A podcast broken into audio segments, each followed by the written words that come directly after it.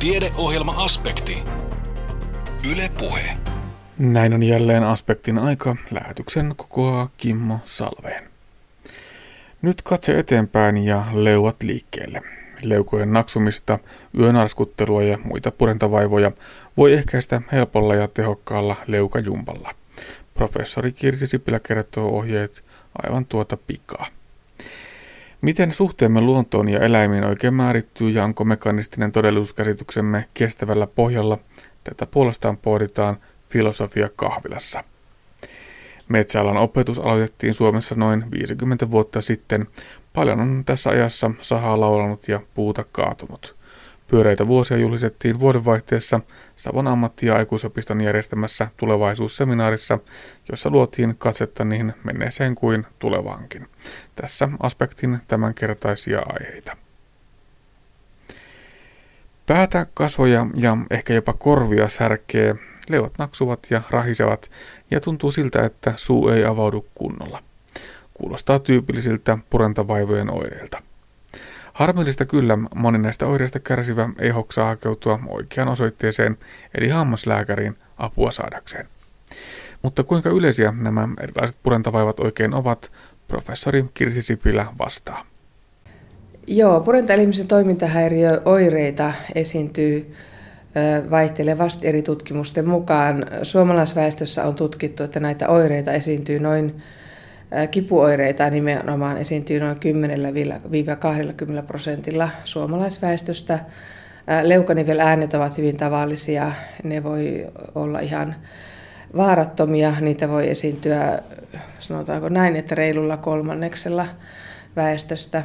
Ja sitten näitä vakavempia toimintahaittoja, suunavausrajoitusta esiintyy taas sitten muutamalla prosentilla väestöstä. No sitten nämä varsinaiset kliiniset löydökset, joita hammaslääkäri toteaa, niin nämä ovat yleisempiä. Suomalaisen Terveys 2000-tutkimuksen mukaan noin 38 prosenttia suomalaisista näillä havaitaan vähintään yksi tämmöinen kliininen löydös. Eli ne ovat aika tavallisia. Ja oireetkin ovat aika tavallisia. Puhutaan päänsärystä esimerkiksi ja onko se niin, että monesti hakeudutaan kaikkialle muualle kuin sinne hammaslääkäriin selvittelemään niitä oireita ja sitten oikea syy löytyykin sieltä purentaelimistä? Joo, toki voi olla näin, että potilas hakeutuu päänsäryn vuoksi lääkärin vastaanotolle. No sitten tietenkin, jos tähän liittyy korvaoireita, korvakipua, niin korvalääkäri voi olla se, joka, joka sitten ensimmäisenä tapaa tämmöisen potilaan. Ää, mutta että nämähän on hammaslääkärin hoidettavia tilanteita sitten viime kädessä. Ja, ja sitten me, usein tulee lähetteitä sitten lääkäriltä, työterveyslääkäriltä, korvalääkäriltä tai jopa ihan neurologilta konsultaation, että epäillään tämmöistä purentaelimisen toimintahäiriötä. Vieläkö me suomalaiset ajatellaan sitä hammaslääkärin työtä vain niihin hampaisiin liittyväksi? Täällä Itä-Suomen yliopistossa puhutaan, että hammaslääkäri hoitaa koko ihmistä, ei edes pelkästään sitä suuta, mutta että unohtuuko se vielä, että ne tosiaan ne purentaelimet, leuka ja siihen liittyvät muut läheiset tekijät, niin nekin ovat sitä hammaslääkärin aika oleellista työsarkaa. Joo, nehän on perinteisesti hammaslääkärin työsarkaa, mutta, mutta kyllähän meidän täytyy ajatella ihmistä kokonaisuutena. Eli ei voida erottaa suuta muusta ruumiin osista, vaan, vaan tuota, tässä nämä purentaelimisen toimintahäiriötkin niin ovat totta kai, näihin vaikuttaa kokonaisuus, eli, eli elimistön muut kiputilat, kivulle herkistyminen, ää, erilaiset psykologiset tekijät vaikuttaa kivun kokemiseen, esimerkiksi depressio vaikuttaa ja stressi, stressikokeminen vaikuttaa kipuherkkyyteen ja sitä kautta hammaslääkärin tulee huomioida nämä asiat hoitaessaan näitä potilaita. Ja toisaalta sitten esimerkiksi niska, niskaongelmat, kaularangan ongelmat vaikuttaa hyvin voimakkaasti näihin purentaelimisen toimintahäiriöihin ja, ja usein tämä hoito vaatii sitten tämmöistä monialaista yhteistyötä, etenkin tämmöisissä tapauksissa, joissa, joissa näihin ongelmiin liittyy muitakin häiriöitä kuin pelkästään, pelkästään paikallinen hampaiston purentaan liittyvä, liittyvä ongelma. No milloin niistä omista purentavaivoista pitäisi huolestua? niin kuin sanot, niin leuka lonksuu varmasti jokaisella välillä. Siltä tuntuu, että sieltä naksahduksia kuuluu täältä leukanivelistä. Mitkä on sellaisia oireita, joiden kanssa ei kannata enää jäädä kotiin sinnittelemään? Leuan lonksuminenkin on tavallista ja samoin leukanivel äänet ja, ja ylipäätänsä normaalitilanteessa ne ei vaadi hoitoa, mutta sitten jos siihen liittyy kipuoireita, ää, alkaa liittymään toimintahaittaa, eli suun avausrajoituksia, liikehäiriöitä, jos se aiheuttaa selkeästi ongelmaa potilaalle. Joskus naksuminen voi olla ihan sosiaalinen haitta, jos on tämmöinen kova pauke leukanivelissä, niin siinäkin tilanteessa kannattaa hakeutua hoitoon. Eli aina siinä tilanteessa, kun, kun siitä on selkeästi ihmiselle haittaa. Ja kipu on tietenkin se selvä mittari, että silloin on turha jäädä kotiin. Kyllä, kivun kanssa ei kannata jäädä, että siinä sitten on konsteja hoitaa sitä ja, ja, ja kipua ei kannata yrittää sinnitellä yksin sen kanssa, vaan, vaan kannattaa sitten hoitaa ja sillä lailla ei pääsetä vaikeutumaan näitä tilanteita ja kiputiloja ei pääse sitten kroonistumaan, että se on yksi riski, jos kiputila pitää pitkään päällä, niin sitten siinä on, on vaara, että kipu kroonistuu. Ja sitä kautta sitten myöskin se on vaikeasti hoidettava. Puhutaan vielä yhdestä oireesta ja ongelmasta. Joskus se nukkumakaveri saattaa aamulla huomauttaa, että taas narskuttelit yöllä hampaitaan. Kuuluuko tämäkin näihin purentavaivoihin, että ihminen puree joko hampaitaan yhteen tai selvästi narskuttaa niitä? No, narskuttelu kuuluu, kuuluu tämmöisiin purentelimen parafunktioihin, eli ei-fysiologisiin toimintoihin. Ja, ja se voi aiheuttaa monenlaisia oireita. Se voi aiheuttaa kipuoireita purentaelimistön alueelle, päänsärkyä, leukanivelle-kipua, leukanivelen naksumista ja toisaalta se voi aiheuttaa sitten ongelmia hampaistoon. Eli, eli hampaistossa voi tapahtua kulumista, joskus ihan pitemmälle edennyttä kulumista, jolloin hampaiston kruunuosa voi olla ihan selkeästi lyhentynyt ja tästä on, on jo sitten alkaa olla esteettistä haittaa myöskin. Niin se saattaa kuulostaa todella voimakkaaltakin, kun ihminen puree hampaitaan yhteen suorastaan selkäpiitä karmivaa ääntä, eli tosi voimakastakin se voi olla. Joo, kyllä se voi aiheuttaa semmoista oikein voimakasta kirskuttelevaa ääntä, että, että tämmöisissä ääri, ääritilanteissa niin voi, voi tulla tämmöinen, että jos oikein voimakkaat purentavoimat ja sitten tätä bruksausta tapahtuu paljon ja, ja tota, voi, suurilla voimilla, niin silloin, ja etenkin silloin, kun sitä tapahtuu semmoista tiettyä, tiettyä liikettä siinä narskuttelutilanteessa, niin silloin se aiheuttaa semmoista selkeää ääntä.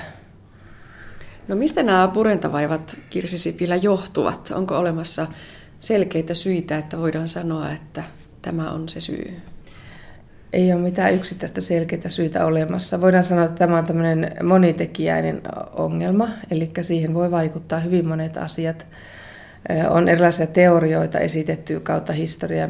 Perinteisesti on pidetty purentaa syyllisenä, eli purentahäiriö voi, voisi aiheuttaa näitä ongelmia, mutta nykykäsityksen mukaan, mukaan tämä ongelma on monitekijäinen, eli siihen voi vaikuttaa purennan lisäksi myöskin Myöskin esimerkiksi psykologiset tekijät saattaa vaikuttaa tässä kivun taustalla ja, ja pahentaa näitä tilanteita. Ja toisaalta sitten kasvojen alueelle sattuneet traumat voi aiheuttaa etenkin leukanivelperäisiä ongelmia. Sitten toisaalta niska, niskan alueen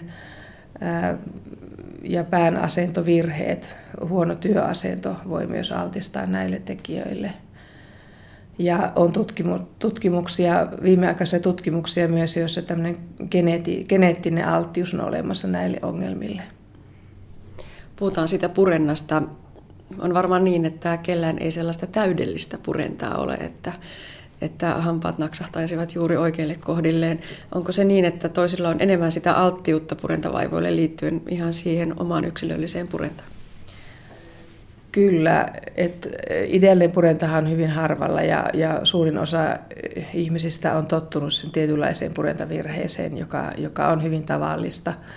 Mutta sitten se, että henkilö voi olla altis sitten tälle purentavirheen vaikutukselle, eli, eli jos siihen liittyy tämmöistä kivun herkistymistä, stressiä, niin sit, silloin voi olla, että tämä purentavirheen vaikutus tulee tavallaan esille tiettynä ajankohtana ja, ja se ei ole välttämättä aikaisemmin vaikuttanut ollenkaan, eli ei ole aiheuttanut mitään ongelmia, mutta että et, et se on hyvin yksilöllistä. Se yksilöllinen sietokyky vaihtelee ihmisten välillä ja sitten myöskin ajanjaksoissa elämänkaaren aikana. No miten sitten näihin voidaan puuttua? Kun purentavaivainen potilas tulee sinne hammaslääkärin vastaanotolle, niin mistä lähdetään liikkeelle? No lähdetään liikkeelle siitä, että kartoitetaan hyvin huolellisesti ensiksi nämä oireet, kuinka pitkään oireet on kestänyt, kuinka vakavia oireet on, kuinka häiritseviä potilaalle. Tehdään tarkka tämmöinen anamneesi eli esitietojen kartoitus. Ja sen jälkeen tehdään perusteellinen kliininen tutkimus, jossa tutkitaan puremalihakset, leukanivelet, niiden palpaatioarkuus, sitten myös leukanivel kivut rekisteröidään, leuan liikkuvuus, leukanivel äänet. Ja näiden perusteella sitten tehdään diagnoosi. Ja sitten hoitomuotoja on monenlaisia, että lähtien tämmöisistä yksinkertaisista hoitomuodoista, joita voi olla tämmöinen leukan, leukajumppa, potilaan informaatio on tärkeä, eli potilaan informoidaan, mistä on kyse.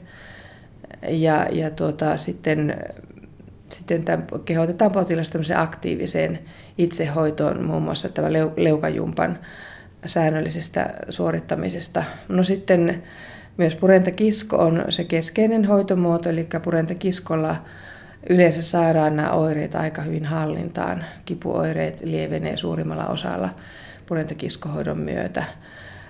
Purentakisko tehdään yläleukaan normaalisti, tehdään ylähampaiden päälle tämmöinen hevosenkengän mallinen, hampaiston kaaren mallinen, mallinen akryllinen laite, joka napsautetaan sen ylähampaiden päälle yön ajaksi. Ja, ja siinä tämä purenta, purenta luodaan hyvin tasapainoiseksi. Ja, ja tätä kiskoa pidetään yleensä oireiden mukaisesti. Alussa pidetään säännöllisesti öisin, mutta sitten kun oireet alkaa pikkuhiljaa lievittymään, niin sitten sen käyttöä voi pikkuhiljaa sitten harventaa ja kokeilla, että miten pärjää sitten ilman sitä. Mutta on tilanteita, joissa kiskoa joutuu pitää ihan vuosikausia tai jopa ihan loppuelämän. Urentaelimisen toimintahäiriöitä hoidetaan esimerkiksi lääkehoidolla akuutissa vaiheessa. Voidaan käyttää tämmöisiä tulehduskipulääkkeitä, jotka usein auttaa näihin puremalihassa leukanivelperäisiin kipuihin. No sitten äh, myös etenkin, jos tähän liittyy stressi, stressitilaa narskuttelijalla tai purenta-elinkipupotilaalla, niin silloin rentoutushoidoista voisi olla hyötyä. Eri, erilaisten rentoutustekniikoiden äh, opettelu voisi tässä auttaa, auttaa näitäkin vaivoja, samoin kuin yleisesti koko kehon tuki- ja liikuntaelin vaivoja. No entä puhutaanko ihan oikaisuhoidoista sitten, jos on vakavia purentahaittoja ja ongelmia, niin sitten lähdetäänkö ihan oikomaan? Joo, purentaa hoidetaan sitten eri lailla, että jos siinä on indikoitua tämä purennan hoito, niin purennan hoito voidaan tehdä ihan lievällä hoidolla, pienimuotoisella purennan hionnalla, paiden täytteitä muotoilemalla, täytteitä lisäämällä sinne muotoillaan tavallaan niitä hampaita, että luodaan, luodaan parempi purenta, tasapainoisempi purenta. Sitten hampaita, hampaita voidaan kruunuttaa, jolloin saadaan se purenta joissakin tilanteissa toimivammaksi kruunulla tai silloilla tai muulla protetiikalla, esimerkiksi implanttiprotetiikalla. No sitten tämmöisissä vaikeissa purentavirheissä tota, käytetään sitten oikomishoitoa, ja, ja sitten tämmöisissä luustoperäisissä virheissä voidaan käyttää tämmöistä ortognaattista kirurgiaa, jolloin tarvitaan oikomishoidon lisäksi myös tästä leukakirurgiaa. Ja sitten myös leukanivelkirurgia voidaan käyttää näiden purentavaivojen hoidossa silloin, kun kyseessä on paikallinen leukanivelperäinen selkeä, selkeä esimerkiksi tämmöinen leukanivelperäinen tulehdus, jota voidaan hoitaa sitten, sitten kirurgialla tai, tai sitten tämmöinen välilevyn siirtymä, jota voidaan hoitaa sitten kirurgisesti. Puhuitte professori Kirsi Sipilä tuossa leukajumpasta. Voisiko sitä suositella meille ihan kaikille, vaikka ei vielä mitään vaivoja edes olisikaan? No toki ei siitä mitään haittaakaan ole, et, et, kun jumpataan niskahartiajumppaa ja muuta jumppaa tehdään, niin miksei myös tätä leukajumppaa. Kyllä se vilkastuttaa verenkiertoa purentaelimen alueella ja, ja aineenvaihduntaa vilkastuttaa ja, ja sitä kautta leuka varmasti toimii paremmin. Et siinä suoritetaan tämmöisiä tiettyjä liikkeitä, avausliikkeitä leukaa auki kiinni ääriasemasta tota, ääriasemaan auki ja siitä kiinni. Ja, se, ja sitten myös tehdään sivuliikkeitä leukaa molemmille sivuille ja sitten leukaa viedään eteenpäin. Ja sitten samat liikkeet tehdään, tehdään vastuksen kanssa, eli, eli kädellä vastustetaan sitä, näitä liikkeitä, joilla saadaan pientä, pientä vastusta näille liikkeille. Ja, ja tota, se yleensä, yleensä vahvistaa näitä puremoliaksia ja helpottaa näitä kiputiloja. Näin neuvoi professori Kirsi Sipilä, toimittajana oli Anne Heikkinen. Miten suhteemme luontoon ja eläimiin oikein määrittyy? Mekanistinen suhtautumisemme luontoon jonkinlaisena resurssipankkina, joka tuottaa meille hyödykkeitä ja jota käytämme systemaattisesti, on meille käytännössä hyvinkin arkipäivää. Mekanistinen todellisuuskäsityksemme on johtanut meidät pirstaloituneeseen maailmaan, jota voimme kestää vain tiettyyn rajaan saakka. Meidän onkin enemmän tai myöhemmin vaihdettava todellisuuskäsitystämme kokonaisempaan, näin toteaa teologian tohtori Pauliina Kainulainen filosofia kahvilassa pitämässään puheenvuorossa otsikolla Kristinusko ja luonto, kaksijakoinen perintö. Ja kun aiheena on kristinusko ja luonto, kaksijakoinen perintö, niin ehkä voi jotain siitä päätellä, että edelleen täällä niin kuin kristillisenä, kristillisen teologian edustajana ja Evlut-kirkon pappina tässä seison ja näen, että kristinuskolla on siis ainakin potentiaalia olla tosi myönteinen toimija, kun tulevaisuutta rakennetaan jotenkin kestävämmäksi ja viisaammaksi kuin mitä, mitä meidän luontosuudet tällä hetkellä on, mutta olen myös erittäin tietoinen siitä painolastista, mikä kristillisellä traditiolla on, meidän varsinkin länsimaisten ihmisten luontosuhteen rakentumisen kannalta. Tullaan siihen ihan pian, mutta aloitetaan tämmöisellä pohdinnalla syntytiedosta. Siis tämä vanhan suomalaisen maailman katsomuksen käsitys tiedosta, joka vaikka Kalevalan runoudessa heijastuu, että on, on tunnettava asioiden synnyt, jos halutaan parantaa. Ei riitä, että vaan oireita katsotaan, vaan, vaan on tunnettava synnyt syvät. Ja minusta tämä pätee myös meidän ympäristöongelmiin erittäin selkeästi. Palataan näihin teemoihin, mutta lähdetään siihen kaksijakoisuuteen. Vuoteen 1967 Yhdysvaltalainen aatehistorioitsija Lynn White Jr. kirjoitti Science-lehdessä artikkelin Ekologisen kriisimme historialliset juuret. Hänen pointtinsa oli, että juutalaiskristillinen traditio on niin kuin pääsyyllinen siihen, minkä ekokatastrofin partaalla olemme. Hänellä oli kaksi perustelua, miksi näin. Et ensinnäkin juutalaiskristillinen perinne on ihmiskeskeisin, mitä on olemassa. Et se on hyvin niin kuin keskittyy ihmisen pelastukseen ja, ja sivuuttaa muun luomakunnan luonnon kysymykset.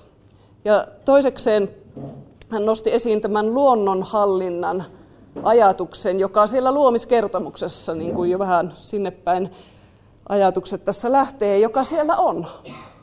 Ensimmäinen Mooseksen kirja, ensimmäinen luku, ja 28, puhuu tähän tyyliin siinä niin kuin Jumalan, Jumalan sanomana on, että te voitte ihmiset ottaa nyt luonnosta, mitä tarvitte elä, eläksenne. Vallitkaa merenkaloja ja taivaan lintuja ja kaikkea luotua ja ottakaa se valtaanne. Ja tätä raamatun kohtaa on kyllä varsinkin länsimaissa aika ahkerasti sovellettu kautta vuosisatojen, kun on perusteltu ihmisen oikeutta ottaa luonnosta omaksi hyödykseen mitä hän tarvitsee, ja jossain vaiheessa se on sitten kääntynyt niin, että ottaa luonnosta ihan mitä tahansa rajoituksetta, melkeinpä velvollisuudeksi, että luonnon resursseja on käytettävä, jos niitä kerran on annettu. No joo, tämä Lin White Jr. siinä artikkelissaan myös mainitsi jotakin juutalaiskristillisen tradition luontomyönteisiä puolia, niin kuin esimerkiksi Franciscus Assisilaisen 1100-1200-luvun vaihteessa eläneen italialaisen pyhimyksen, joka on tänäkin päivänä hyvin tunnettu ja arvostettu sen takia, että hänellä oli tämmöinen läheinen minä-sinä suhde kaikkeen luotuun, eläimiin, tähtiin, tuleen. Hän on luonnonsuojelun suojeluspyhimys laajalle joukolle kristittyjä tänäkin päivänä. Eli Lynn White kyllä niin kuin toi vähän sävyjä siihen pääväitteeseensä, että kristinusko on pääsyyllinen, Mutta tämä pääväite on kyllä elänyt hyvin vahvasti elämänsä esimerkiksi läntisessä filosofiassa tähän päivään asti. Koulumaailmaankin se on, on niin kuin ulottunut, että jotenkin on automaattinen lähtöoletus, että kristinusko on aika luontokielteinen uskonto.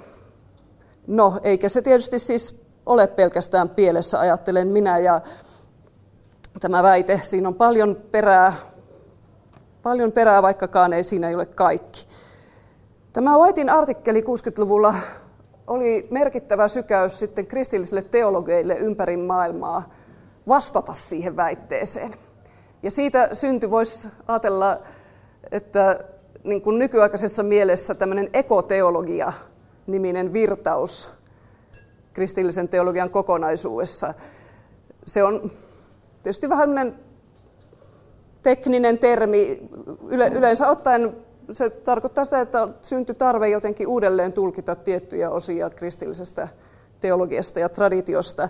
Ekoteologia on semmoinen lyhy, ly, hyvä lyhennelmä sitten käyttää näistä puhuttaessa. Ja näinä vuosikymmeninä siitä on tullut todella laaja globaali keskustelu. Tietysti myös eri uskonnoissa, mutta, mutta tässä, tässä pikkualustuksessa nyt keskityn kristinuskoon. Siinä, riittää myös näitä, näitä ulottuvuuksia. Tietysti vielä siis koko ajan ympäristöongelmat pahenee, joten se tarve etsiä luontomyönteistä tulkintaa kristinuskosta ja muista uskonnoista kasvaa koko ajan. Ja ajattelen niin, että ekoteologiaa tehdessä tai tutkiessa on, on aivan välttämätöntä niin katsoa silmiin sitä historian kielteistä puolta, sitä taakkaa. Taakkaa ihmiskeskeisyys ja luonnonhallinta irrotettuna kokonaisuudesta. Menen siihen kohta lisää, mutta oikeastaan haluaisin vielä mainita tästä tavallaan tästä syntytiedon teemaan liittyen, miten ortodoksisen kirkon tärkein hengellinen johtaja Konstantinopolin patriarkka Bartolomeos on sanonut jonkun takavuosien ilmastokokouksen alla lähettämässään viestissä, että ilmastonmuutos on oire moraalisesta ja hengellisestä häiriötilasta. Ja jos ja kun näin selvästikin on, että niin kun se synty on täällä ihmisen korvien välissä, niin silloin ei pienet tekniset fiksaukset tule riittämään tämän ongelman ratkaisemisessa tai edes lievittämisessä, vaan, vaan olisi jotenkin päästävä liikuttamaan ihmisiä siellä syvätasolla, missä arvot ja asenteet syntyy, ja, ja juuri siellä liikkuvat filosofia ja teologia. Ja siksi ne mua niin kiinnostaa ja kiehtoo kiehtoo näiden mahdollisuudet liikuttaa niin kuin sanan kahdessa merkityksessä. Toisaalta niin kuin tulla jotenkin tunnetasolle ja sitten saada meidät liikkeelle muuttamaan elämän tapaamme, etsimään parempaa kuin tämä nykyinen. Ja minkälainen teologia sitä sitten voi tehdä, niin se on vielä hyvä kysymys. Ehkä minun on hyvä sanoa jo nyt, että, että varsinkin tämä metsän teologia ja niin, niin. Se ei ole nyt enää tiukasti akateemista teologiaa, niin kuin väitöskirjaan asti vielä tietysti oli, vaan mä etsin vähän sellaista muotoa teologiasta, joka, jolla olisi enemmän sitä liikuttamisen voimaa ja joka pystyisi ottamaan niin kuin tämän kristillisen tradition hengellisyyden tai mystiikan ulottuvuuden vahvemmin huomioon, koska siellä, mä niin kuin intuitio sanoo, että siellä on sitä voimaa myös kulttuuriseen ja yhteiskunnalliseen muutokseen, niin se tavallaan tulee siis lähemmäksi kirkollista teologiaa, mutta ei, ei siinä mielessä, että, että se olisi johonkin niin kuin tiettyyn kirkolliseen valta- tai oppisysteemiin nyt niin kuitenkin todella tiukasti liitetty, vaikka pyrin olemaan kristillisen ydintradition jatkumolla. Mutta teologiasta vähän myöhemmin, tai metsän teologiasta myöhemmin lisää, mutta sen verran mä haluaisin kyllä tässä nyt tästä, tätä käsitettä ekoteologiaa avata ennen kuin lähdetään enempi tuonne filosofisiin sfääreihin, että, että mitä, mitä se käsite on syönyt ihan lyhyesti. Ja jos jotakin se nyt enemmän kiinnostaa, niin siitä on olemassa tällainen kirja kuin Pyhän kosketus luonnossa, johdatus kristilliseen ekoteologiaan. Minun toimittama. Siinä on läntisen kristinuskon ja ortodoksisuuden edustajien suomalaisten asiantuntijoiden tekstejä. Mutta ekoteologiassa voi nyt halutessaan hahmottaa se vaikka kolmen pääsuuntauksen mukaan, joista ensimmäinen on nimeltään tilanhoitajaetiikka.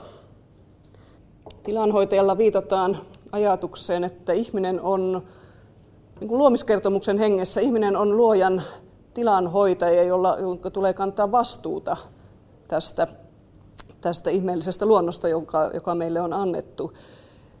Ja tämä on nyt niin kuin ensimmäinen vastaus siihen Whitein haasteeseen, joka oikeastaan tässä sanotaan, että joo, mutta että raamattua on tulkittu silloin väärin, jos se luonnonhallinnan ajatus nostetaan noin keskeisen, keskeiseen eristettyyn asemaan.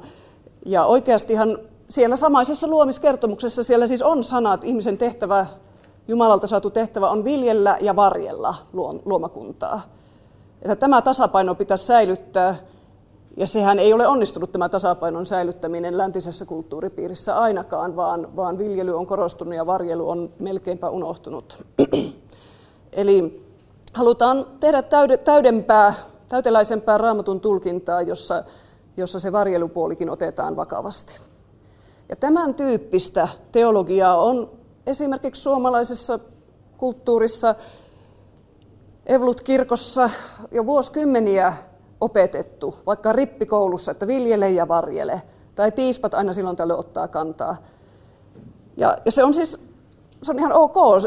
Se on totta, että raamattua pitäisi, pitäisi niin kuin ottaa nämä molemmat puolet huomioon. Silloin se tekisi oikeutta vanhan testamentin ja koko raamatun intentiolle mun mielestä, mutta jotenkin siinä ei ilmeisesti ole kuitenkaan riittävästi semmoista muutoksen voimaa, koska ei meidän kulttuuri nyt ole hirveästi mihinkään tässä muuttunut, vaikka, vaikka tällaista on muistuttanut kirkko jäsentensä mieliin.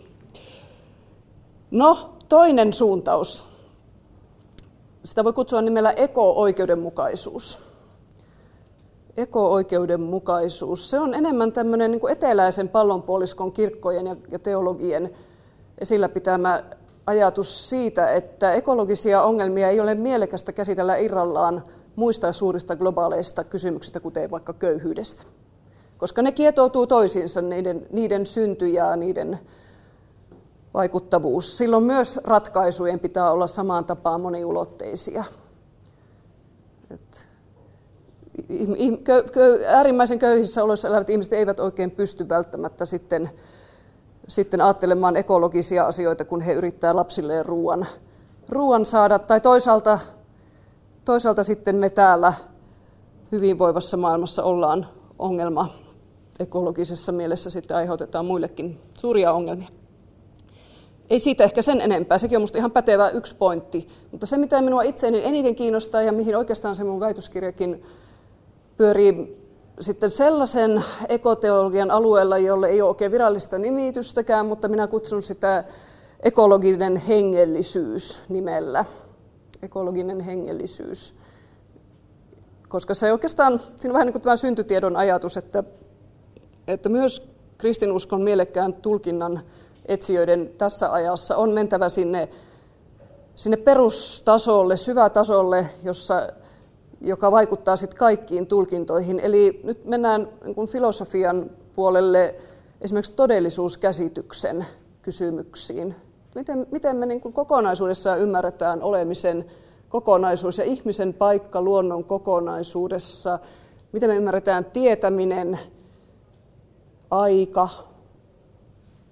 monet tällaiset, tällaiset teemat on sitten niin kuin osa tätä todellisuuskäsityksen suurta kokonaisuutta.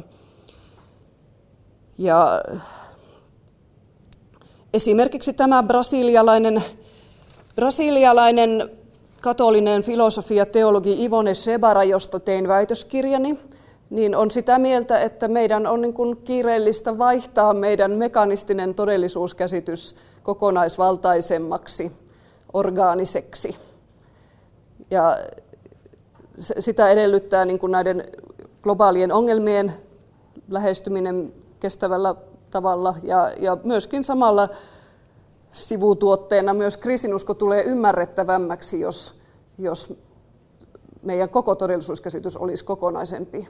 Koska muun muassa siksi, että juutalaiskristillinen traditio on syntynyt seemiläisen kulttuuripiirin keskellä. Ja, ja seemiläinen käsitys vaikkapa ihmisestä on aika kokonainen. Ihminen on ruumiin ja sielun erottamaton kokonaisuus se poikkeaa tosi paljon vaikkapa kreikkalaisesta, vaikka Platonin ajattelusta. Ja kuitenkin meidän uskontulkintoja ja teologisia suuntauksia on hallinnut aika lailla nämä läntiset, läntiset dualistisemmat, kaksi kahtia jakoisemmat todellisuuskäsitykset. Öm, tietysti kun Sebara kaipaa tämmöistä ekofeminististä tulkintaa kristinuskosta, niin käytännössä se tarkoittaa myös muun muassa sitä, että se on jälkipatriarkaalinen, eli se voimakas patriarkaalinen juone, joka on värittänyt, joka tuntuu raamatussakin, mutta on myös värittänyt raamatun ja tradition tulkintoja, niin sitä niin kuin tietoisesti tehdään korjausliikeet, jätetään se vähemmälle ja etsitään jotain kokonaisempaa. Noin, nyt voisi olla aika mennä tähän todellisuuskäsityksen muuttamisen välttämättömyyteen. Teille varmaan on aika tuttua, tuttua mikä on tämä me vallitseva mekanistinen todellisuuskäsitys, jossa me tavallaan eletään niin kuin kalat akvaariossa. Että sitä voi olla vähän vaikea edes hahmottaa ennen kuin tuo siihen vaikka rinnalle jonkun toisen vaihtoehtoisen tavan ajatella meidän olemassaoloa. Mutta siis viimeiset 300-400 vuotta me on eletty, valta, valtakulttuurimme on mekanistinen siinä mielessä, että ajatellaan, että maailma on valtavan suuri kone. Sitä hallitsee luonnonlait, jotka on, ihminen on löytänyt, miten ne voidaan matematiikan muotoon pukea ja ennustaa ja tavallaan hallita, hallita sitten luontoa. Eläin on kone, ehkäpä Elisa Aaltola antoi jo karmaisevia esimerkkejä siitä, että mitä, mitä käytännön seurauksia tällaisesta ajattelusta voi olla. Että ajatellaan, että eläimellä ei ole sielua, joten se ei voi kärsiä, sille voi tehdä mitä vaan. Ja jos kauhistellaan jotain 1700-luvun kokeita elävillä eläimillä, niin samalla meidän kyllä pitäisi myös katsoa tätä meidän nykykulttuuria, jossa on häivytetty meidän näkyvistä vaikkapa lihan tuotannon todella outoja ja eettisesti eettisesti hyvin kyseenalaisia muotoja, joissa tuotetaan eläimille kärsimystä. Ei päde tietysti kaikkeen, kaikkeen eläintenpitoon, mutta näin niin kuin yhtenä esimerkkinä siitä, mitä se mekanistinen todellisuuskäsitys ja siihen liittyneenä valistuksen filosofia on tehnyt meidän luontosuhteelle. Siis sanottakoon heti, että mun mielestä valistus on, on hyvin merkittävä suuntaus, jossa on siis suuret plussapuolet ja suuret miinuspuolet. Ja meidän ei tarvitse minusta tänä päivänä niin ottaa valistusta joko klönttinä hyväksyä se tai sitten heittää se kokonaan pois, vaan valikoida. Säilyttää sieltä vaikkapa tämmöiset niin kuin tasa-arvon, suvaitsevaisuuden ihanteet, jotka on vähentänyt väkivaltaa olennaisesti tässä läntisessä kulttuuripiirissä. Mutta siis luontosuhteen kannalta valistuksen ja tämä mekanistinen todellisuuskäsitys ja valistus ja hyötyajattelu yhteensä tarkoitti sitä, että myöskin aika tietoisesti läntisen ihmisen mielenmaisemasta pyyhittiin pois luonnon pyhyyden taju tai luonnon lumon. Mutta mä käytän myös mielelläni luonnon pyhyyden taju, koska tällaiselle pyhyyden tajulle on hyvin ominaista, että se asettaa tietyt tietyt rajat. Se tuo, se tuo mukanaan rajan tajun. Se tuo tietyn koskemattomuuden sille, mitä ihminen pitää pyhänä. Et ei ennen näitä 1600-1700-luvun käänteitä ollut niin itsestään selvä, että ihminen saa kaivaa maata ja ottaa sieltä mitä haluaa. Mutta se haluttiin, haluttiin pois nämä rajat, jotta voitaisiin käyttää hyväksemme kaikkea, mitä löytyy luonnosta. Tämä tähän, kristillinen traditiohan sinänsä, se on aika monipiippunen sitten kristinuskon suhde tällaiseen tähän niin kuin luonnon pyhyyden tematiikkaan, mutta, mutta joka tapauksessa siihen asti se oli elänyt myös niin kuin valta, valtauoma teologioissa tietyssä mielessä, mutta sitten kun, kun filosofian puolella tuli tämmöinen voimakas uusi todellisuuskäsitys, niin kyllä kristilliset kirkot oli aika hiljaa varsinkin protestanttiset kirkot eivät nähneet siinä mitään ongelmaa, että, että näin, näin lähdetään nyt luonnon, luonnon aarteita yhä enemmän valjastamaan ihmisen hyödyksi.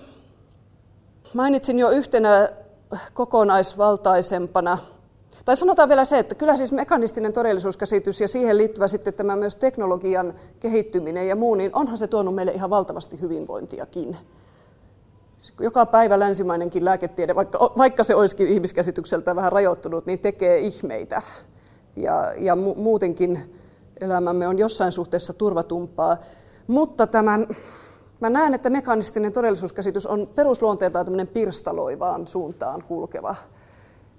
Ja jossain vaiheessa se hyvinvointi alkaa kyllä kääntyä pahoinvoinniksi, että, että niin ihmisen mieli ei enää kestä, kestä tiettyjä kehityskulkuja, pirstaloivia kulkuja, tai, tai metsät pirstaloituu tässäkin maassa ja niiden monimuotoisuus on vakavasti kaventunut, tai muu luonto. Joten olen siis Henkko myös tämän Sebaran kanssa samaa mieltä, että eikä, eikä tämä ole vain teologian juttu, siis filosofit, naistutkijat, taiteilijat, aktivistit ympäri maailmaa ja varmasti monet muutkin on, on niin kuin samaan suuntaan ajatus kulkee, että meidän on vaihdettava meidän todellisuuskäsitys. Ei, ei ole mahdollista, ei ole millään tavalla viisasta jatkaa tähän samaan suuntaan. No mikä se sitten olisi se vaihtoehto, se kokonaisvaltaisempi vaihtoehto?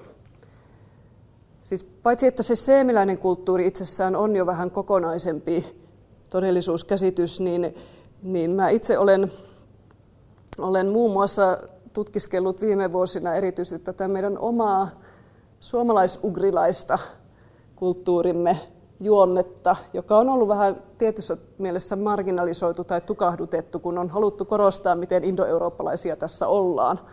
Mutta meidän kieli ei ole indoeurooppalainen ja meidän kieli, mikä on tietysti valtava aarre, että se on säilynyt, niin muistuttaa meitä koko ajan siitä, että meidän, myös meidän todellisuuskäsitys on hieman jotain muuta kuin tämä läntinen valta, valtaviran indoeurooppalainen ja todellisuuskäsitys. Kohta lisää siitä, mutta sitten tietenkin on maailman alkuperäiskansoja, pieniä kansoja, jotka on elänyt kymmeniä tuhansia vuosia samoilla sijoillaan, asuinseuduillaan, tuhoamatta luontoa ympärillään. Jos ei aina näin, jotkut pienet alkuperäiskansat on joskus onnistunut saamaan aikaan ekologisen katastrofin omalla saarellaan tai jotain, mutta useimmiten näin. Ja se on taas jotain, mitä läntinen kulttuuripiiri ei ole tavoittanut, että osattaisiin elää niin, että luonto, että meistä jäisi mahdollisimman pieni jälki luontoon ja, ja voitaisiin ajatella, että tulevat ja tulevat sukupolvetkin voi elää näissä maisemissa. Meillä on opittavaa heiltä. Siinä, miten me löydettäisiin ihmisen pienempi ja nöyrempi paikka luonnon kokonaisuudessa. Ja miten me löydettäisiin se luonnon pyhyys takaisin. Ja tässä mä nyt taas tulen itse tietysti sitten ihan teologian alueelle, koska on, on niin kuin aika Aika hienoa, että myös niin kuin kristillisen teologian sisällä voi puhua luonnon pyhyydestä.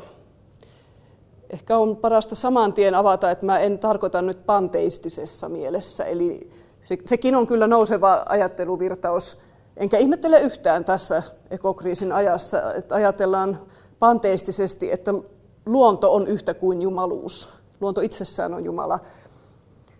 Silläkin varmasti on, on niin kuin eettisesti merkittäviä seurauksia, mutta kristillisen teologian sisäpuolella ei puhuta panteismista, vaan puhutaan vähän toisella ajatuksella ja käsitteellä, joka tulee melko lähelle, mutta poikkeaa kuitenkin jossain kohti. Ja se sivistyssana on panenteismi. Panenteismi, eli kreikkaa siis tarkoittaa suurin piirtein, että kaikki on Jumalassa ja Jumala on kaikessa.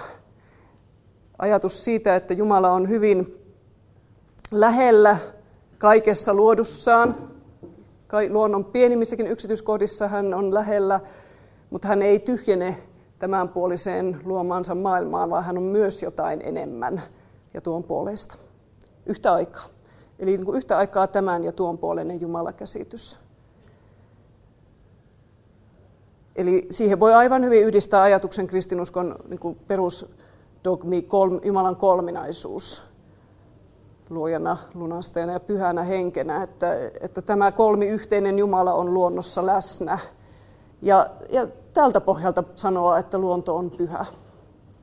josta seuraa sitten tämä koskemattomuuden ja varmaan voisi sanoa itseisarvon ajatus, vaikka mä itse en ole hirveästi paneutunut tähän itseisarvon käsitteeseen, josta teillä on viimeksi ollut juttua, että, että miten, miten se oikein nykyään määritellään. Mutta, mutta joka tapauksessa siis luonnon pyhyys on semmoinen näkökulma, jonka voi heittää keskusteluun vaikkapa kaivosteollisuuden nykytilanteessa tai metsien hoidon tavoista keskusteltaessa. Ja, että meillä ei ole niin kuin, niin kuin rajaton oikeus ottaa luonnosta mitä vaan. Näin siis teologian tohtori Pauliina Kainulainen filosofiakahvilassa pitämässään puheenvuorossa. Filosofiakahvilan syksyn teemana oli luonto, eläimet ja ihmisen suhde näihin, ja edellä kuultu oli siis yksi tulokulma tähän aiheeseen. Puheenvuorot löytyvät netistä osoitteesta kantti.net kautta filosofiakahvila. 50 vuotta sitten aloitettiin metsäalan koulutus Suomessa ja paljon on tässä ajassa sahaa laulanut ja puuta kaatunut. Savon ammatti- ja aikuisopistolla järjestetyssä tilaisuudessa vuoden vaihteessa nousi esiin metsäalan menneisyys, nykyisyys kuin tulevaisuuskin. Miltä nämä sitten asiantuntijoiden näkökulmasta näyttävät? Kuinka metsäalalla riittää tekijöitä, kuinka saadaan nuoria metsäalalle ja vielä pysymänkin siellä? Karl Erik Hasa. No hyvältä, hyvältä, hyvältä näyttänyt on, että, että tänä syksynä on tullut kuluneeksi 50 vuotta siitä, kun virallisesti metsätyön ammattiopetus Suomessa aloitettiin ja nimenomaan Hirvaalla ja Nikkarilassa. Ja sitähän tässä nyt juhlistetaan tällä kahden päivän seminaarilla. Ja Pertti Viitasaari, te olette toiminut aikaisemmin metsäalan opettajana ja, ja tota, hyvin pitkä linjan tekijä sillä saralla. Olen varmaan nähnyt aika monelta eri nurkalta tätä alaa. No kyllä, minähän olin itse asiassa, se on pikkusta ennen kuin tämä virallisesti aloitettiin, niin suorin tämmöisen työnopettajatutkinnon Rajamäellä ja, ja sitten, sitten metsäteknikkotutkinnon Rovaniemellä ja, ja siitä sitten heti hyppäsin näihin opetustehtäviin. Olin monta vuotta, niin kiersin Savotoilla metsureita kouluttamassa työpaikkakoulutuksen. Ja niin tuossa puheenvuorossani totesin, niin se oli varsinaista korkeakoulua. Siellä kymmeniä vuosia mettätöitä tehneitä, niin niitä kun sitten koulutettiin, niin kyllä ne joskus sanoo, että älä puhu poika paskaa. Tota, että kyllä täällä tiedetään. Yksi semmoinen hyvä, hyvä esimerkki juuri sitä vaikeudesta oli, kun työturvallisuusasiat tuli hyvin voimakkaasti. Silloin niitä yritettiin tietysti vielä eteenpäin. Tuli muun muassa kypärät. Niin siellä oli hyvin monella semmoinen vastaus, että niitä tuli neljä vuotta pidettyä tuolla syvärillä ja summassa, niin enpä taida pitää enää kypärää. Mutta yllättävän nopeasti sitten kuitenkin niin saatiin läpi myöskin nämä työturvallisuusasiat. Siinä oli joitakin tämmöisiä tuli sielusia ihmisiä, niin kuin Raatikaisen Ville Vaina ja Evon metsätyökoulun johtaja oli pitkään. Ja Ikkala Meikka, joka on, on täällä Jämsänkoskella pitkän opettajauran tehnyt. Ja ne niin kuin usko asiaa ja siinä kehiteltiin paljon näitä turvavälineitä. Ja, ja nyt ei varmasti kukaan enää lähde. Se tuntuu, että on alasti, jos ei ole kypärää päässä tai jotakin muuta.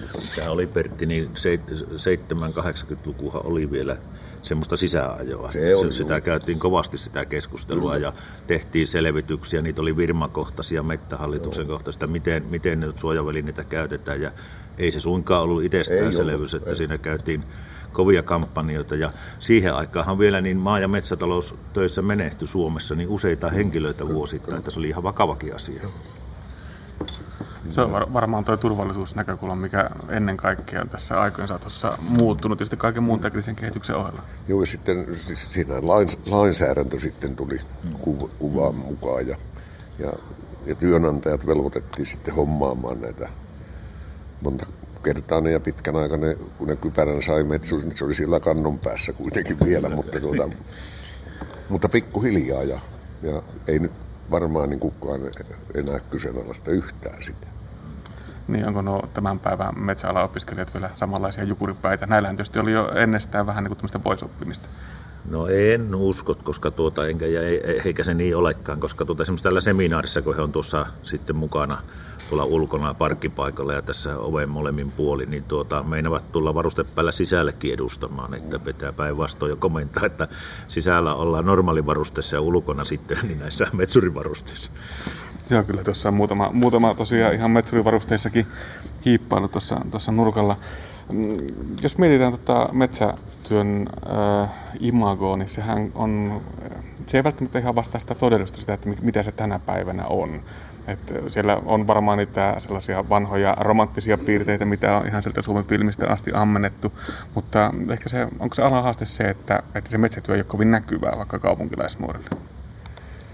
Mä en ihan tarkalleen tiedä nyt, kun en ole enää niin kuin, tämmöisen oppilaanohjaus enkä, enkä muissa asioissa. Tietysti seuraan, seuraan aikaa. Tässä on kaiken kaikkiaan nyt metsätaloudessa niin monia, monia tämmöisiä vähän negatiivisia asioita ollut esillä, että tota, sillä voi olla pikkusen vaikutusta. Ja sitten yksi, mikä siinä on, niin kun maaseudulta on loppunut nuoret, niin tota, ei se niin yksinkertainen asia ole kerrostaloihin sitten mennä ja, ja, ja taajamiin. Ja, mutta mä uskon, että kyllä, kyllä nämä kouluttajat tänäkin päivänä tekevät arvokasta työtä juuri tämän oppilaan ohjauksen suhteen. Mark, markkinoivat aivan rehellisesti, ei, ei romantisoiden eikä muuten, vaan, vaan rehellisesti metsätyötä ja metsätaloutta. Joo, po, tuohon Bertille jatkaa, että Pohjois-Savossahan just on tilanne, se niin kuin tässä seminaarin ekapäivänä kuultiin, että me on verkostoiduttu, eli me on pantu kaikki oppilaitokset luonnonvara-alalla hynttyyt yhteen. Meidän maa- ja metsätalouden toimijat, yritykset, työnantajat on mukana ja, ja niin kuin Pertti totesi, niin sen tavoitteena on se, että me yhdessä viiään nuoria ja opettajia käytännön metsätyömaille ja maatiloille, niin, niin, niin, niin, niin sillä on saatu hyviä tuloksia. Ihan sitä konkretiaa, että siinä ei pidä niin pellellä ja revitellä väärään suuntaan, vaan näyttää se todellinen tilanne ja mitä se työ on ja se tulevaisuus. Ja sillä on saatu, saatu tuloksia, että, että me on saatu semmoisia opiskelijoita, jopa valtakunnallisesti merkittävä määrä, määrä eli täällä on hyvin, hyvin upea se opiskelijasaanto, ja sitten, että ne on semmoisia, jotka tietää tullessa, että mitä se ala on, että ei me, eihän meidän kannate, ei koulutuksen, eikä sen niiden yrittäjien kannalta hakea semmoista, että kuhan saahan vaan kouluun. Kyllä se pitää lähteä sieltä. Minä olen jo joskus sanonut, että pitäisikö melkein synnytysvalmennuksessa olla jo mukana, että se lähti se kasvu. Mutta että ihan todella, niin meillä on esimerkiksi tämän syksyn aikana käynyt ihan ykkösluokkalaisia, nelosluokkalaisia, neljä honkas on tehty yhteistyötä muun muassa, että et, et, et niin aikaisin kuin mahdollista, niin, niin tartuttaa sitä pintaa. Yksi asia tässä varmasti otettava huomioon, niin tulevaisuutta ajatellen, niin pikkusen tämmöistä moniammatillisuuttakin, että pitäisi olla vähän niin useampi ehkä mm. tutkinto ja, ja valmius tehdä monenlaisia töitä. Ja sitten yksi, tiedän sen omasta kokemuksesta, kun poika, poikani perusti tämmöisen yhden miehen yrityksen. Hän tekee tämmöisellä käsityövälineellä mettitöitä Ruotsissa, Norjassa ja Suomessa. On tämän toiminimi. Eli on yrittäjä. Niin siinä on yksi semmoinen sarka, johon kannattaa myös valmentaa, koska kyllä tämmöinen pienyrittäjä, niin se pärjää minusta aika hyvin. Mutta se vaatii kyllä sitten, että kenkiä ei pauluteta aamulla kovin pitkään, että, että se vaatii sen lähön sitten kanssa. Juuri, juuri näin, että se on tuota, tämä yrittäjyys se on tätä, eli meillä on metsäkoneala, siis metsuriyrittäjät, metsäkoneyrittäjät, niin se on, se on se porukka, joka tämän meidän työn tekee siellä Suomen metsissä. Ja sitten vielä tuohon, että tämmöinen monitoimiosaaminen, jopa moni-alaosaaminen väittäisin, niin sinne pitää kasvattaa. Että meillä viime keväänä valmistui merkonomiksi Kuopiosta kaveri, joka tuota, sitten halusi kertoi, että vuotta ennen kuin valmistui, että hän haluaa Saksaan metsäkonemyyjäksi. Mekin katsoilimme vähän huulipyörin, että onkohan tämä poika tosissa ja oli. Ja tuota, hänelle annettiin sitten siihen merkonomikoulutukseen niin metsäkonekoulutusta, hän tuli Toivalaan, tekniikan koulutusta, metsäpään koulutusta ja sitten Ponsse yhteistyökumppanina antoi vielä jakson sinne, hän sai oikeasti tutustua metsäkonemyyntiin ja myös kaikki osapuolet oli erittäin tyytyväisiä. Toki poika oli lähtökohdiltaan erinomainen, ettei se nyt keltä tahansa onnistu, mutta sillä tavalla, että ihan rohkeitakin uusia yhdistelmiä niin pitää ehdottomasti niin tulevaisuudessa niin viedä eteenpäin. Ne on arvokkaita markkinamiehiä maailmalla, Joo. jotka osaa sen homman. Sekä tämän kaupallisen puolen teknisen ja kaikki tämmöiset asiat, niin niitä ostajat arvostaa sitten. Mitä te ajattelette tästä ää, nykykehityksestä tuon teknologian osalta? Eli tämä ala myöskin teknistyy kovaa vauhtia. Miten paljon se vaikuttaa tämän ää, alan ehkä houkuttelevuuteen? Siellä pystytään erinäköisissä simulaattoreissa istumaan, mutta ehkä kuitenkin se pölli pitää edelleen sillä mettässä käydä kaatamassa. No sehän on ollut koko ajan se, kun 80-luvun lopulla lähdettiin tähän, tähän tota, tekniseen kehittymiseen, eli että alakoneellistu, niin se, sehän on ollut, ollut valtava se kehitys. Ei pelkästään se, että koneet on tullut korvaamaan metsureita, vaan minkälaisia koneita on tullut Suomen metsiin ja, ja kansainvälisiin metsiin. Että, ja sitähän voi vain arvailla, että mikä se on 20 vuoden tai 30 vuoden päästä. Ei se tähän varmaan lopu. Mutta se, että olipa ne sitten minkälaisia koneita ja laitteita – tahansa ja, ja minkälaista miestyövoimaa tarvitaan, niin se, että meillä on semmoiset valmiudet, että meillä on ne ammattilaiset, jotka tekee sen työ sitten siellä hyvin. hyvin. Että tänä päivänä ja vielä pitkään, niin pohjois metsissä tarvitaan huippumetsureita ja huippumetsäkoneen ammattilaisia. Kyllä olen, olen samaa mieltä. Tota, kuitenkin kannattaa muistaa vielä se jalkamiehen, jalkaväen. Niin esimerkiksi Laitalainen sanoi aikana, että sota ei ole koskaan voitettu panssarivaunuilla, vaan, vaan viime kädessä niin jalkaväki sen miehittää sen maan. Ja, ja, ja, ja kyllä niitä semmoista jalkaväkeäkin tarvitaan. Tästä ei parane kokonaan unohtaa, vaikka koneet on tietysti ne, jotka tekee sen varsinaisen työn. Mutta siellä on mettässä ja varsinkin ajatellaan näitä ympäristöjä, taajamia.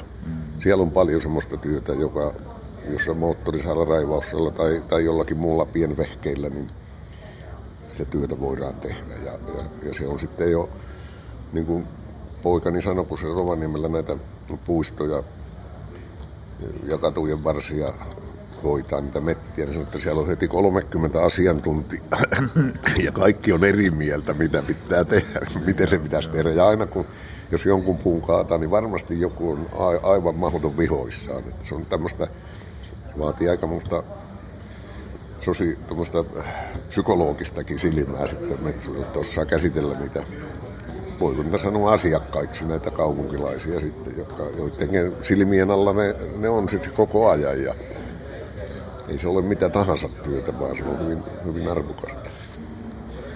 Ennen vanhaan sillä mettässä oltiin savotoissa aika isoillakin porukoilla, mutta nykyisin sitten ollaan ehkä joskus yksin tai pienissä tiimeissä. Se on jossakin määrin muuttunut. Kyllä siinä mielessä se on muuttunut muuttunut kovasti. Nyt on ihan yksittäin, niin kuin minun poikanikin tosiaan se on tämmöinen yksittäinen yrittäjä siellä ährää yksinään ja tota, tietysti joskus, joskus myöskin porukassa, mutta tota, se mikä oli esimerkiksi silloin opetuksen alkuvaiheessa hy, hyvä, niin meitä oli yleensä aina semmoinen, semmoinen tiimi, sitä tehtiin niin kuin porukassa.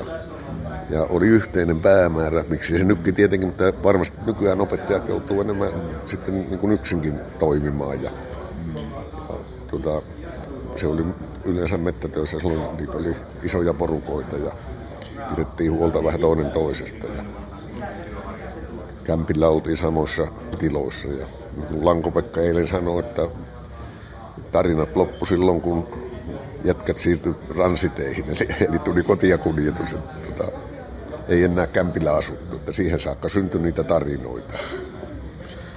Työ kehittyy, elää, muuttuu, mutta nämä tekee myöskin koulutus. Miten hyvin koulutus tänä päivänä pystyy vastaamaan nyt sitten metsäalan kehittymisen ja sen tarpeisiin? No, pitää vähän lainata noita eilisiä tutkijoita sitten, kun täällä oli, oli Mika Rekola ja Eila Lautanen kertomassa viimeaikaisista tutkimustuloksista, niin, niin nimenomaan metsätyön ammattiopetuksessa ehkä ollaan pysytty parhaiten uralla, sanotaanko näin. Eli puhun nyt metsuri- ja metsäkonekoulutuksesta. Ja, ja toki sielläkin on selkeitä haasteita ja, ja pitää olla nyt skarppina. Meillä metsälainsäädännössä tapahtuu uudistuksia ja, ja se vaikuttaa suoraan, jopa menetelmiin saattaa vaikuttaa, ainakin käsittelyohjeisiin se vaikuttaa ja töihin metsissä. Mutta että niin, me, meillä ehkä Bert, Bertin kanssa oltu myöskin työkavereita aikana, niin voisi todeta, että meidän ala siinä mielessä ollut aina haasteellinen, kuin Pertti aloitti. Niin täällä on niin pakko olla niin kehittämässä, kehittämässä viemässä asioita eteenpäin. Silloin, silloin aikanaan se oli tosiaan työturvallisuusvaruste. Tuli, meillähän menetelmäkehitys on ollut va- va- valtavaa, koneellinen kehitys on ollut valtavaa. Nyt on tullut ympäristö ja luontoa koskevat muuta asiat, jotka on valtavasti pantu. Monenlaisia sertifikaatteja kohta tarvitaan, että pärjätään. Ja mulla on ainakin ollut vahva usko, usko että tuota, kun Suomen metsiä hoidetaan, niitä korjataan, niitä jalostetaan, se tarvii laadukkaan koulutuksen, jolla se pystytään hoitamaan. Mutta paikalleen ei saa jäädä. Sanoisin näin, että hyvässä, hyvässä vauhdissa ollaan joka tapauksessa. Jos on aina esimerkiksi tämmöinen metsälain muutos, niin se tietää valtavaa koulutusprosessia, jotta siinä sitten onnistuu se Joo. lain tarkoitus. Millainen tällä hetkellä on tuo työvoimatarve metsäalalla? Sielläkin kuitenkin väki jonkun verran eläköityy ja, ja tuota, uutta väkeä pitäisi saada tilalle. Toki sitten nämä teollisuuden rakennemuutokset, mitkä ehkä taas vähentää toisaalta sitä tarvetta. Onko ylitse pääsemätön miespula edessä vai, vai tuota, pystytäänkö tarpeisiin vastaan? No en, en ehkä sano näin, että on ylitse pääsemätön vielä, mutta että meillä on sillä tavalla vielä paljon Suomen metsissä työskentelee sitä polvea, joka on isältä pojalta oppinut, oppinut tuota, tai niin ajautunut sinne töihin, joko mehtäkonepuolelle tai miksei metsuripuolelle, vaikka koulutusta on annettu järkiperäisesti jo pitkä aika. Et, et vielä, vielä on pystytty vastaamaan, mutta huoli on kyllä tästä jatkosta sitten, että meillä nippa-nappa koulutuksen valtakunnassa aloittaa noin 500 opiskelijaa metsäalalla ja meillä, meillä pitäisi saada työllistettyä koulutuksen jälkeen suurin piirtein se sama määrä. Että niin kuin sanon, nippa nappa ja, ja se, että nyt kun tiedetään, että koko ajan eri alojenkin suhteen, niin on kovaa kilpailua kuitenkin nuorista ja aikuisista opiskelijoista, niin kyllä me siinäkin mielessä ollaan haasteen edessä. Että esimerkiksi Pohjois-Savon tilanne osoittaa hyvin, että tuota, viime keväänä meillä, meiltä valmistui Toivalasta niin 16 metsäkoneen kuljettajaa, 6 akkukoneen kuljettajaa, 10 ajokonekuljettajaa. Ne, heillä kaikilla on vakituinen työpaikka. Kaksi niistä pojista nimenomaan on armeisessa, mutta he pääsevät sen jälkeen vakituiseen työhön. Ja, ja tuota, sitten tärkeä nykyisin on se pysyvyys, eli, eli tämä käyttäytyminen oppilaitoksissa on muuttunut, eli puhutaan niistä keskeyttämisistä ja pudokkaista, ja me on, me on tehty valtavasti töitä tässä niin omalla alueella siitä, ja siitäkin hienona esimerkkinä, mikä antaa meille tietysti vahvuutta, että samoja to- toimenpiteitä jatketaan. Meillä alo- aloitti 37 uutta nuorta metsälaopinnot sy- syksyllä. Meillä edelleen on joulu alla 37 kun tiedän, että monilla alalla puolet on hävinnyt jo tässä vaiheessa. Että se juuri kertoo sen, että se ennakkomarkkinointi, tiedottaminen, yhteistyö, niin kuin Pertti sanoo, opojen välillä, että tieto kulkee ja nuoret on saanut nähtävästi oikeata tietoa, mihin he on tulossa. Ja sitten meidän yrittäjät on mukana. Metsäkonevalmistaja Ponsse on kovasti mukana meidän koulutuksessa, mutta ennen kaikkea yrittäjät on monessa vasta. Se on tätä päivää, että yksin koulu ei pärjää. Se on, se on vain etappi suurempiin tavoitteisiin ja päämääriin. Minä korostasin tässä vielä niin kuin opettajien roolia, että niillä on se oma persoona on kaikkein paras tämmöinen niin kuin, sanotaan oppilaidenkin kannalta, oppilaiden pysyvyyden kannalta. Jos, jos opettajat kompuroi, niin oppilaita lähtee varmasti ja silloin, silloin tulee näitä syrjäytymisiä. Tämä on hieno homma, homma että näin, näin vakaasti niin kuin oppilaat pysyy oppilaitoksessa. Kyllä mä veikkaan, että monista, ammatti, monista ammattioppilaitoksista niin tota, tämä hukka on aika iso. Valitettavasti. Siihen, sitä varten on kato Pertti ihan valtakunnallisia hankkeita ja, ja, ja projekteja, että miten tähän, tähän tuota, saataisiin otetta. Mutta Pertti sanoo oleellisen asian. Se, se, tuota, se oleellinen, kun nyt mekin on kyselty ja tutkittu, mi, mitä opiskelijat eniten arvostaa ja, ja minkä takia he pysyy koulussa, niin se on se opettaja. Ei se ole joku organisaatio, ei se ole opetussuunnitelma, ei se ole mikään luokkaretki tai taikka maastokeikka, vaan se on se opettaja, miten se opettaja kohtaa, hoitaa sen koko homman siinä opetus- ja kasvatustilanteessa. Se oli Pertti sanonut naulan kanssa. Se on juuri näin. Miltä näyttää suomalaisen metsäalan tulevaisuus? Onko metsäala tai puu vielä edelleenkin Suomen tämä kolmas vai ensimmäinen nykyään jalka eli puujalka? Minä veikkaan, että on. Mihinkä sitä, sitä metsää ei voi viedä mihinkään.